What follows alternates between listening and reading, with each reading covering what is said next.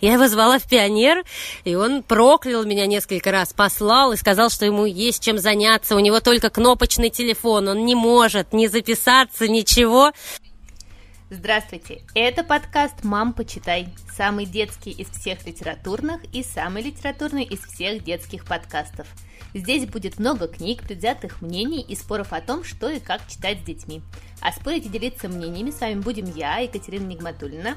Я Катя Владимирова. И я, Екатерина Фурцева. У меня двое детей, Никита, ему почти 12, и София, ей 10. Моему сыну Дане 6 лет. А у меня трое детей, Женя 13, Василию 7, а Тоне 16 месяцев. В нашем подкасте мы пытаемся составить список книг, которые должен прочитать каждый ребенок. В этом сезоне мы решили попробовать сервис Cloud Tips, где каждый может поддержать наш подкаст. Все очень просто. Переходите по ссылке в описании и оставляйте нам чаевые. Столько, сколько считаете нужным. Мы поднимем вашу честь чашку кофе или бокал просека и накупим себе новых детских книг. А сегодня мы в гостях у одного из наших самых любимых издательств, с которого началось знакомство с книг лично моих детей – мы миллион раз ходили ловить медведя, поедали сосиски и ягодные тарты с очень голодной гусеницей и рыдали вместе с необыкновенным мальчиком Августом из книги «Чудо». Сегодня мы пришли в самое розовое из всех жирафных издательств и самое жирафное из всех розовых. Да, сейчас мы хотим сказать привет прекрасный пиар-директору чудесного и, правда, любимого нашего издательства Асе Дунаевской. А Ася еще, помимо всего прочего, мама троих детей, давно уже в детской теме, работала много лет редактором афиши «Дети», и пять лет работает в кинотеатре «Пионер», организовывает детские городские летние лагеря и вместе с пиар-директором издательства «Самокат» Машей Орловой ведет интереснейший подкаст «Само за себя». Так что, Ася, привет! Привет. Ася, мы так рады тебя видеть. Весь наш первый сезон мы все время говорили, ну когда же, когда же мы пойдем в розовый жираф, потому что, мне кажется, мы с девочками вас обожаем, и книжки ваши очень-очень любим, так что мы прямо счастливы. Мне кажется, не было эпизода, да, в котором бы мне упомянули старину Карла, да, поэтому это продолжалось весь первый сезон. Да, мне кажется, да. и да, продолжается постоянно, потому как вот я сейчас, переехав в Америку, теперь просто на каждом шагу вижу какие-то чудо-новинки или старинки старика Эрика Карла, или же опять-таки ловить медведя, и поэтому бесконечное количество раз мы вас вспоминали, и это правда огромная радость, что наконец-то знали бы еще сейчас все наши слушатели историю вот того, как мы сейчас пытаемся записаться уже. Это прям большое чудо, Ася, ура! Спасибо, мы тоже очень рады. И тоже вообще-то слушаем ваш подкаст и все ждем, когда вы нас позовете. Так здорово, что это произошло. Э, Ася, расскажи нам, пожалуйста, как ты встретилась в своей жизни с розовым жирафом? Как произошла в твоей жизни эта встреча? А я, наверное, как и вы, встретилась просто как мама сначала, потому что я действительно очень любила. Я ходила с детства еще, ну, с юности, без всяких детей, с папой на нонфикшн. Потом у меня появились дети, я переместилась плавно на третий этаж. И как-то я даже не помню, как это в принципе произошло, но как-то на третьем этаже там просто мило, приятно, все классные что-то предлагают, и как-то вот я начала тоже, пока дети на- на- начали расти, покупать разные книжки. Как-то вот с ними, ну, тоже они взрослели. А потом, наверное, лет пять назад э, они меня стали звать на ярмарках, им помогать просто продавать. И сначала я продавала на ярмарках книжки, потом я вела занятия. Уже просто это у меня была отдельная как бы работа в розовом жирафе. Я ездила по всяким школам библиотекам и проводила занятия по разным книгам. А потом уже пошла работать. А как розовый жираф выбирает, какие книги он хочет издать? Но у них, э, у нас э, такая как бы довольно высокая планка, она, ну, как бы мы, у нас есть такая микрокомиссия, из главного редактора, директора и редакторов, которые читают книги и решают, подойдет она нам или нет. И, в принципе, долгое время, вот сейчас мы ненадолго прервались, но, в принципе, опять планируем к этому вернуться. Долгое время у нас действительно читали дети, и, для, и нам было очень важно, чтобы, ну, это прошло как бы пруфт у детей, э, что это книжки точно подходят, ими точно можно зачитываться, они на самом деле точно что-то меняют в твоей жизни. Потому что, к сожалению, в отличие от многих сейчас уже детских издательств, мы не можем выпускать очень много книг, но у нас такой как бы график, ну, мы выпускаем меньше, чем другие, это факт. И поэтому мы гораздо ответственнее сами перед собой должны относиться к книгам, которые мы выпускаем. Мы не можем себе позволить выпускать проходные хоть чуть-чуть книги. А какие основные критерии выбора книг? То есть, э, что должно быть в книге, чтобы вы ее напечатали? Это тоже зависит от тем. Мы сначала, точно так же, как многие издательства, когда они только начинали, ну, нам больше 13 лет же уже, и мы начинали, в принципе, с как бы трех моментов. С Эрика Карла, и это был, ну, просто. Ну, это Эрик Карл, и, в принципе, не было никого вопросов. А, второе, как бы, про что мы точно знали, что это стопроцентно пойдет, это был Стивен Хокинг, и он до сих пор действительно раскупается сразу, мы постоянно допечатываем, это абсолютный бестселлер. И третье для нас важное было, был момент, это подростковая вот эта полосатая серия, которая как раз не Стивен Хокинг и не Эрик Карл, это совершенно разные писатели, и тут можно чуть-чуть иногда не попадать, кто-то из них все-таки там круче, кто-то менее крутой, но они все должны быть на каком-то уровне. И вот тут, если говорить о подростковой литературе, нам действительно, ну, помимо того, что э, у всех этих книг очень простой язык, они читаются на одном дыхании, и это важно для детей, которые не читают. Ну, им важно, чтобы их захватило сразу с первой, второй страницы. А во-вторых, они все... Как говорит Галя Юзефович, на первой странице уже должно все взрываться и стрелять. Ну, либо так, да, либо чем-то другим цеплять. Но должно, да. И, а во-вторых, конечно, что касается полосатой серии, они все, ну, они все так или иначе тебя меняют. Ты как-то меняешься и растешь, мне кажется. Ну, мне кажется, что они, э, их уникальность в том, что они за такой очень простым языком на самом деле очень глубокие, в них очень много идей. И что, кстати, отдельно мне очень нравится, это то, что м, во многих книгах из нашей полосатой серии показана и та, и другая сторона. Там нету, например, хороших и плохих. Ну, понятно, что ты кому-то больше сочувствуешь, но люди, которые у тебя вызывают безусловный негатив, про них практически всегда объясняется, почему они такие, что их к этому привело, ну, про детей, подростков, и что на самом деле просто так на 90% подросток неприятным и каким-то, ну, не знаю, человеком, который все время всех троллит и булит, ну, не будешь ты. Должны быть какие-то причины. И эти причины всегда хорошо там объясняются. Как-то ты начинаешь вставать на сторону другого человека тоже. Класс. Слушай, Ась, а расскажи про самого дружественного и самого сложного автора, с которым вы сталкивались в издательстве. Вот такой сложный вопрос. Самый сложный автор, с которым я лично сталкивалась, это Свен Нуртквист. Я его звала в пионер, и он проклял меня несколько раз, послал и сказал, что ему есть чем заняться. У него только кнопочный телефон, он не может не записаться, ничего. Да, с ним было так тяжело. Ну, как-то уже прям мы как могли перед ним плясали, но нет. То есть Пэтсон все-таки Вальтер Эго, Абсолютно, так, да. Вот он ровно, да, такой. Он мизантроп, он не любит людей, он, ну, как бы не может позвать в гости друзей, чтобы они его записали на свой телефон. Ну, в смысле, что, в общем, с ним было сложно. А из наших надо подумать писателей, до которых можно всегда добраться, это всегда, ну, как бы самая простая история. Вот у нас есть наш любимый, например, Артур Геворгизов, которого мы действительно обожаем, который совершенный, мне кажется, э, бог э, в своем жанре.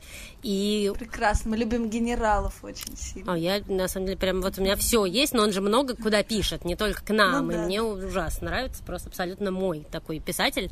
Ну, мне смешно, здорово, ирония, абсурдизм, это я обожаю. И он при этом еще очень такой позитивный, он всегда приедет, ну, какой-то он очень просто легкий на подъем человек. А из э, авторов наших зарубежных я знаю, что очень легкий на подъем э, Гордон Корман, который написал э, «Рестарт». Так, mm-hmm. Такая одна из новых тоже наших полосатых книг. А еще мы мечтаем достать очень Уильяма Стейли, который нарисовал книжку «Уоррен 13 Ага, и да. он, в принципе, дизайнер э, и действительно рисует. И вот они уже нарисовали несколько книг. И у нас сейчас как раз будет выходить вторая книга про Уоррена. И мы мечтали как раз вот к этой второй книге найти э, Уильяма Стейли и с ним поговорить. Уилла его зовут. Айся, скажи нам, пожалуйста, знаешь, одна из э, рубрик нашего подкаста, это называется «Кладбище непереизданных книг». И мы, при всем обожании к розовому жирафу, очень часто вас вспоминаем именно вот с этим. Например, посоветуешь какую-нибудь книжку типа «Любопытного Джорджа», скажешь, такая крутая книжка, обожали, все детьми читали. И потом тебе слушатель пишет, ее нигде нету, она стоит великие тысячи на Авито, на Озоне, как, где ее купить? Вот маленький домик в больших лесах и маленький домик в прериях, о котором мы мечтаем просто, да. Вот она стоит на Озоне, я прям сегодня зашла, посмотрела перед нашим подкастом, 9750 рублей. Книга 2000 года, да, ее вот так продают. Да, то есть это не антикварная книга, да, ты понимаешь, 2000 года. Вот они ее продают за 10 тысяч. Что, как, как, где нам искать эту книгу? Скажи нам что-нибудь утешительное, маленькое. Нет, кон- конкретно про домик в лесах как раз я, значит, в качестве факультативного домашнего задания послушала сейчас ваш предыдущий подкаст и как раз пишу всем своим, что как здорово, что Галина Юзефович посоветовала домик в лесах, а мне тоже в ответ пишет, ну вообще-то же ее нет. Я говорю, ну все равно здорово, что про нашу книжку рассказали. Но, в принципе, да, это, честно говоря, и наша травма. Ну, в этом смысле, конечно, ничего утешительного я сказать не смогу. У нас проблема в том, что у нас действительно очень длинная вот эта очередь того, что мы хотим пересдавать. Например, там мы очень хотим переиздать Квака и Жаба и вообще всю эту серию Лабелла. Да, да, был прекрасно. Просто я, я их купила и тоже порекомендовала их уже вообще всем, и никто не может да, их Да, да, да, их нет. Да, да, да, да, это ужасно просто. Вот сейчас, например, мы переиздаем шедевр, вот он выйдет в сентябре, и это книга, про которую говорили вот пять лет назад, когда я только пришла в «Розовый жираф» в каком-то качестве, вот пять лет назад мы обсуждали, что нужно переиздать шедевр, ну, примерно пять лет назад. Ну, в смысле, что у нас это действительно... как-то вот так вот, да, какая-то такая фамилия. Да, ой, я забыла. Музейного жука да, да, да, да, да, точно, да, ага, как да, так. Да, она великая Вот, она очень да, хорошая, ее сейчас переиздадут, но мы тоже mm-hmm. этого ждали очень долго. Поэтому вообще просто рекомендую набраться терпения. Любопытный Джордж, вот уже все, вот я их, его последнюю, вот мне кажется, я купила на, там на каком-то вот этом из больших сайтов, типа там в шестнадцатом году, и после этого их не было. И я прокляла все, что я не купила все, что там было, и купила одну. И так мы только одну и прочли. И что? Уже 6 лет. И как жить? А у меня есть вся коллекция, и я оставляю ее на черный, на черный день. Когда у меня не будет денег, я продам ее за великие миллионы. Не пересдавайте. А это проблема финансирования? Это проблема. Действительно, у нас э, ну, есть какой-то четкий порядок и действительно ограниченные средства, и мы их должны распределять хорошо бы примерно в равных э, долях на новинки, ну, потому что издательство, конечно, не живет, если оно не издает новые книги, и на переиздание. Угу. И, опять же, у нас э, все-таки, я не знаю, к сожалению или к радости, есть, как и у всех издательств, безусловные хиты, э, с которыми мы не имеем просто себе права позволить, чтобы была какая-то дыра вот эта временная. И поэтому у нас есть книги, которые мы переиздаем всегда, как только они заканчиваются. Вот единственное сейчас чуть-чуть провисает, и то мы как бы это чувствуем, прям физически ощущаем, ощущаем. Это дающий Лоури, который вот закончился не так давно. И на самом деле это, ну, это чувствуется каждый день, что вот он закончился, и его еще пока нет нового.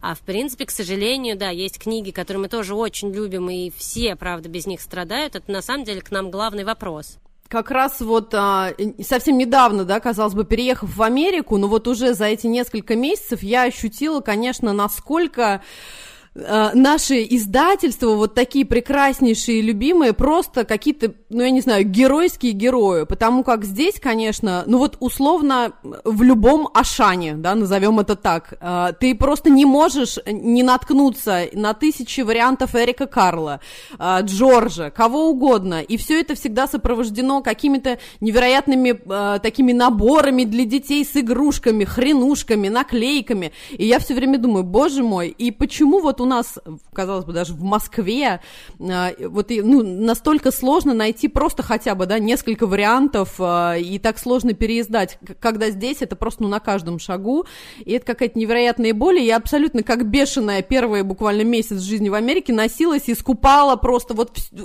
Эрик Карл? Что, про светлячка есть книжка? А к ней фонарик, который светится в темноте, и мне показывают лапки лягушечки и хренушечки?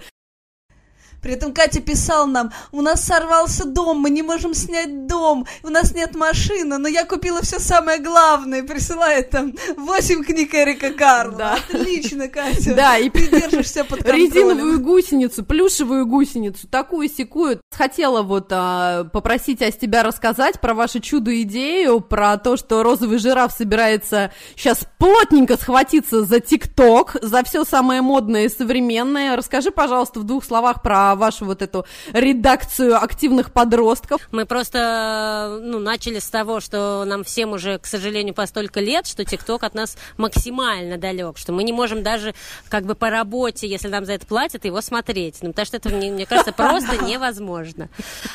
А при этом подростков мы нашли, ну, как на удивление, действительно очень бодрых, очень бойких, что мне гораздо даже больше нравится, чем их бодрость, то, что они реально настолько организованные, что они составили график, и каждый день они выкладывают по нескольку вот этих э, своих э, видео э, каких-то сюжетов.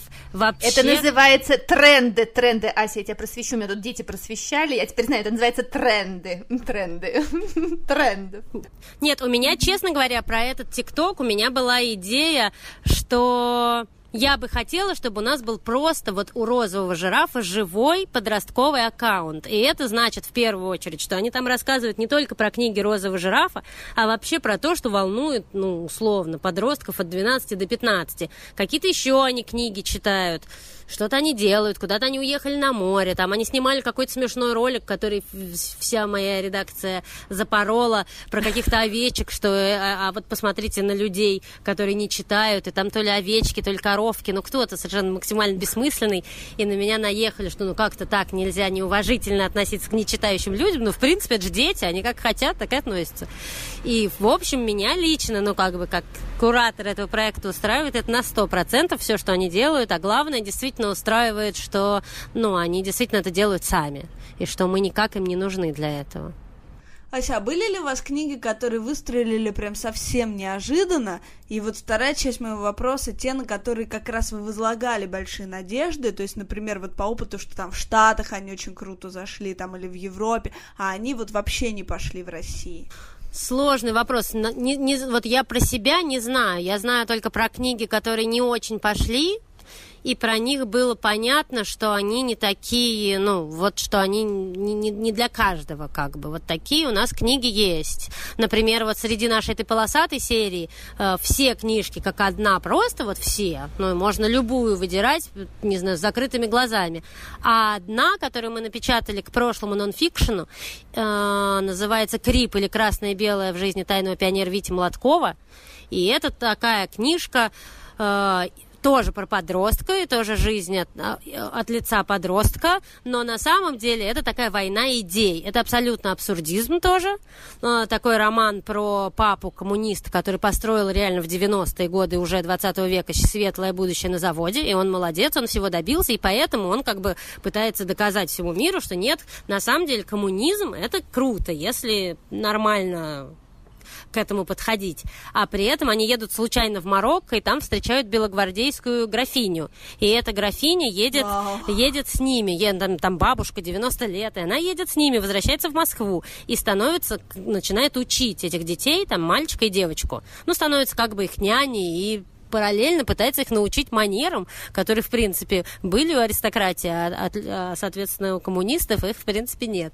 Ну, там, не знаю, что они не могут есть просто в кухне, в спортивных костюмах, а должны выходить в столовую, раз она у них есть, и одеваться соответствующе, ну вот и так далее. И, в принципе, в какой-то момент она начинает, как бы у мальчика начинает немножко взрываться мозг, потому что он понимает, раньше у него был только папа, который всегда прав, а теперь появилась другая совсем сторона которая на самом деле, она еще очень это мягко делает, которая очень мягко, но какие-то вещи, ну, там, не знаю, проходит мимо, что-нибудь говорит, и он понимает, что нет, а вообще-то это звучит гораздо разумнее, чем, например, то, о чем он даже не думал. И она такая, в этом смысле она сложноватая. Она, с одной стороны, очень хорошая, потому что очень многие дети подросткового возраста даже не задумываются о том, чтобы там поиметь свое мнение, а в принципе, ну, не знаю, вот как их родители воспитывают, как родители там на кухне обсуждают политику, ну, в общем, они это все повторяют, и очень многие, ну, в нормальном смысле это неплохо, не рефлексируют сами. И на самом деле то, что у них в голове, это, скорее всего, то, что в голове их родителей. А эта книга о том, чтобы mm-hmm. ты просто сел на секундочку и сам с собой решил, а что же у тебя в голове на самом деле. И она этим уникальна абсолютно. Слушай, ну да, а вот э, если мы возвращаемся к моему вопросу, вот книги, которые вы, ну, в общем, не возлагали таких надежд, да, там на них, а они просто там бестселлеры, разорви А, ну вот, например, я, правда, не знаю, как раз к вопросу, а предполагали мы или нет, но у нас, конечно, совершеннейшие стали тоже бестселлеры. А, такая серия у нас есть про Эллу, Тима Парвелла. А, это такая серия книг про класс, в принципе. Там Элла в первом классе, Элла во втором mm-hmm. классе, Элла в Лапландии. И это не про девочку, а целиком про класс. И они такие тоже абсурдистские, но их при этом обожают реально все и дети, и взрослые зачитываются ими. И это смешная история. Тоже написал школьный сначала учитель, потом директор. И она абсолютно уникальна тоже тем, что он, с одной стороны, как бы изнутри школьный, потому что у него родители тоже были учителями. Ну, в смысле, он вообще такой потомственный учитель. А с другой стороны, он вообще не про учебу. Там дети на втором классе зависли, потому что они не могут выучить таблицу умножения. Так они и зависли. И в третий год они все равно во втором классе. Ну, и как бы он все время рассказывает о том, что вообще-то в школе есть еще что-то, и что школа это не таблица умножения, и не там русский с чтением, а это вообще-то вот этот как бы мир чудесный, когда множество детей, у них миллион идей, если их на самом деле не трогать. И поэтому они там все время то учителя спасают, то еще что-то, то какую-то яхту пытаются выкрасть. Но у них миллион, как бы, действительно идей, и этот учитель, их классный руководитель им не мешает, и они как бы развиваются в своем направлении. И... Боже, это очень круто. Нет, они Мне просто... кажется, в нашем детстве были популярны такие книжки про вот эти какие-то школьные такие мероприятия, которые вообще никак не связаны с математикой. И вот я все читала, думала, боже, где, где школа? Почему? Почему у меня не так? Что происходит? Я люто завидовала всем этим героям, да, я прям понимаю, о чем. Вот Финляндии такие школы, похоже. Слушай, Ася, а я хотела спросить а, про твои любимые книги, что ты в детстве обожала? И что какой-то вот прям след оставила? Или... Я сейчас выступлю немножечко как Филя Дзитко, у меня примерно его же, в принципе, набор, хотя он меня удивил, если честно.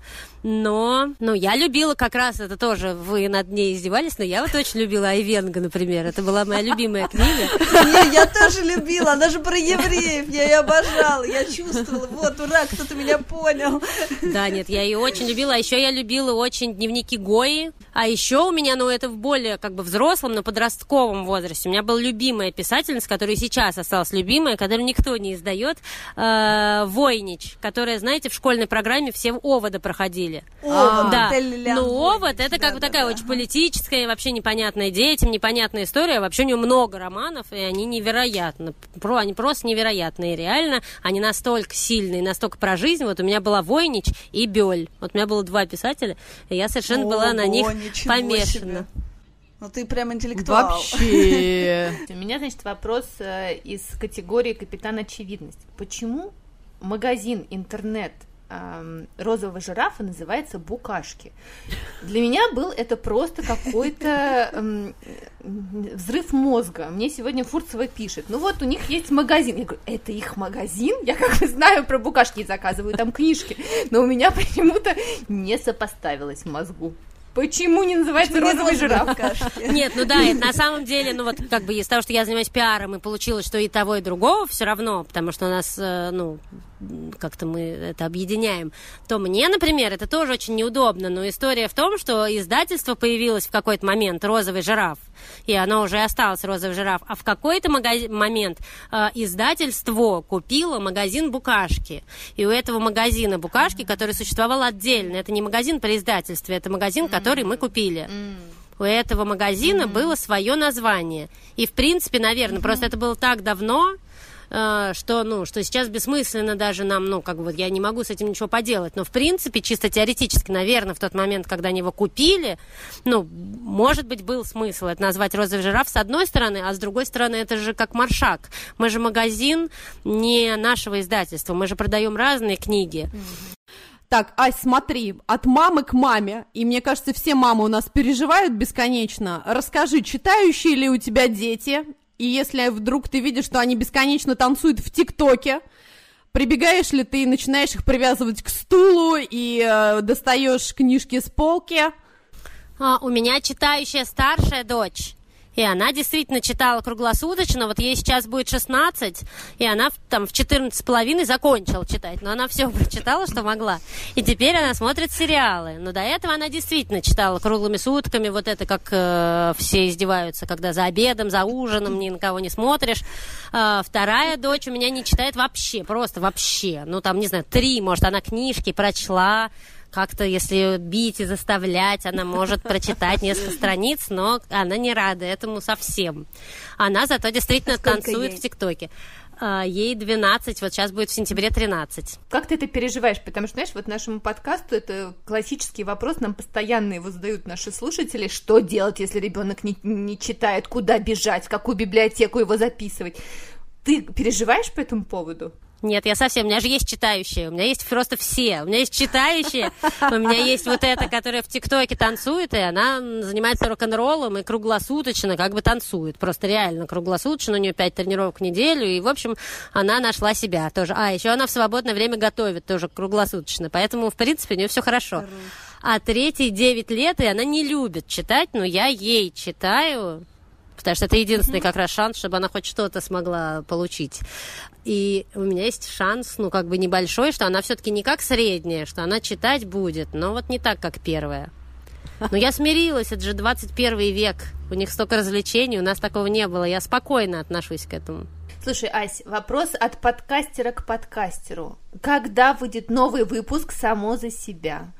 Где он, где он. Я обожаю вас с Машей слушать, э, ваши разговоры, ваших гостей. Мы ждем, слушатели трепещут. Это так приятно, мы возьмем это как тизер к нашему перевыпуску. Нет, мы хотим в сентябре сделать перезапуск просто. И как-то, ну, Маша же у нас Маша, как бы мозг этого подкаста, и она как-то это на новый уровень пытается вывести, ну, действительно, и найти кого-то, с кем это вместе делать, и как-то подготовить план. В общем, она по-взрослому к этому отнеслась, и с сентября мы будем перезапускаться. Слушай, ну знаешь, я вот хочу тебя попросить э, порекомендовать нам какие-нибудь три новинки розового жирафа. Вот расскажи, что вы такого классного издаете или должны издать, или вот-вот издадите, что всем родителям нужно обратить на это внимание. А, у нас выйдет сейчас а, вторая часть Орона 13 а, где он будет сражаться с ведьмами, которые хотят отжать его отель. И это, конечно, мы всем рекомендуем и первую, кто не читал, и вторую обязательно покупать, потому что это действительно абсолютно шедевр арт-объект. А, но при этом там есть приключения, всякие страшилки. Поэтому дети это очень любят. А, при этом там есть какие-то задания для детей, и это идеально на 9-10 лет. Для не читающих детей абсолютно тоже идеально, потому что это захватывает их, и они совершенно к этому не относятся как к книге, которую нужно прочесть из-за того, что там очень много картинок. Это такой графический роман, действительно в стиле Бертона. Мне кажется, отличная книга. Конечно, надо всем читать. Еще у нас выйдет две новые книги Паласио, которая написала «Чудо», и это новые истории от одноклассников Августа. Это продолжение «Чуда». Это то, как бы, как реагируют одноклассники, как, как они относятся к нему, и почему они так к нему относятся, и как они живут в, вот внутри вот этой истории. И это, конечно, хорошо все-таки только как продолжение а, для тех, кто знаком с а, книгой «Чудо». А, еще у нас выходит... Новая книга в серии «Библиотека карманного ученого», которую написал педиатр Федор Катасонов. А, и это книга про температуру. Педиатр, да. А, вот, отличный чувак, мне кажется. А, вот. И еще у нас выходит большой роман новый Марии Пастернак, который нам когда-то написала про золото Хравна а, историю про Норвегию 13 века, а сейчас это другая уже история, современность, студенты, но при этом с точно таким же вниманием к деталям, поэтому совершенно в эту книгу точно так же погружаешься и совершенно не хочется а, заканчивать. Угу. Я хотела тебя еще спросить, но вот Катя спросила про новинки, я хотела тебя спросить про три, может быть, э, рекомендации самые-самые вот ваши хитяры, может быть, что-то мы вот мы еще не поговорили, там, понятно, про Эрика Карла поговорили, там, да, ну вот просто вот самые, без которых вообще... В нашем издательстве, наверное, как и в каждом издательстве, есть безусловные хиты по продажам, а есть свои внутренние хиты. И вот наши безусловные хиты по продажам – это, конечно, Эрик Карл с «Голодной гусеницей», это Стивен Хокинг и «Приключения Джорджа», и это «Тайны анатомии» Кэрол Доннер. Но у меня есть и свои три хита, и это, в общем, все эти книги э, для либо старших подростков, либо для младших подростков. А, нет, не совсем так. А, первая книга, которую я очень люблю и которая, мне кажется, недооценена, на самом деле людьми. Это книга из э, нашей серии для старших подростков «Четвертая улица». Она называется «Революция». И мне кажется, что это абсолютно гениальная книга, в которой очень много граней, в которой очень сложный, но захватывающий сюжет, в котором очень много всего происходит, про девочку, которая отправляется с папой в Париж, там находит дневник девочки 18 века, и в какой-то момент повествование разветвляется, и мы начинаем следить уже за вот этой девочкой из 18 века. И первое, что меня поразило, на самом деле, что, мне кажется, будет очень важно для всех подростков, это то, что на самом деле подростки в 18 веке, в 20, 21 и 22 не так отличаются друг от друга, как, наверное, им кажется. И это, конечно, просто поразительно. Вот, эту книгу я очень люблю. Вторая книга, которую я настоятельно рекомендую. Она для детей лет от 12, и это книга Ребекки Стед «Когда мы встретимся». Тоже подростковая книга, не вошедшая в нашу полосатую серию, она отдельно идет, но она невероятно, во-первых, приключенческая, потому что там придуман специальный ход, э, чтобы сделать ее чуть более приключенческой, но при этом она и философская, и там очень много про отношения с родителями, про отношения э, одноклассников, про отношения новых и старых друзей, про непонятные предательства, когда ты не знаешь, почему себя ведут люди, так они иначе. В общем, в ней тоже очень много всего, и я ее тоже очень рекомендую. А третья книга это не подростковая книга, это книга Джуди Блум, которая называется «Супер Фадж». Абсолютно гениальная, очень смешная книга просто про семью, где есть старший брат, младший брат, лет шести, наверное, и у них еще родилась сестра. И у них, ну, они при этом родилась сестра, они переезжают из города в деревню, и у них э, очень много всего происходит. И у родителей, и у каждого из этих братьев. Там очень много всего. Она очень смешная. Я рекомендую читать всей семьей вслух. Это абсолютно идеальное чтение, вот такое семейное, чтобы просто посмеяться и отдохнуть. Ася, спасибо тебе большое, что ты к нам пришла. Нам было супер с тобой интересно. А это был подкаст «Мам, почитай». Я Екатерина Нигматульна. Я Катя Владимирова. И я, Екатерина Фурцева. Мы будем рады, если вы подпишетесь на наш подкаст, поставите нам 5 звездочек везде, где вы нас слушаете, а еще напишите ваши комментарии. Мы все-все-все читаем. Мы будем рады вашим чаевым, просто проходите по ссылке в профиле, оставляйте ту сумму, которую считаете нужным. Задавайте нам вопросы, делитесь своим мнением. И помните, что жирафы могут быть розовыми. До следующей недели. Пока. Пока. Пока. Мам, почитай!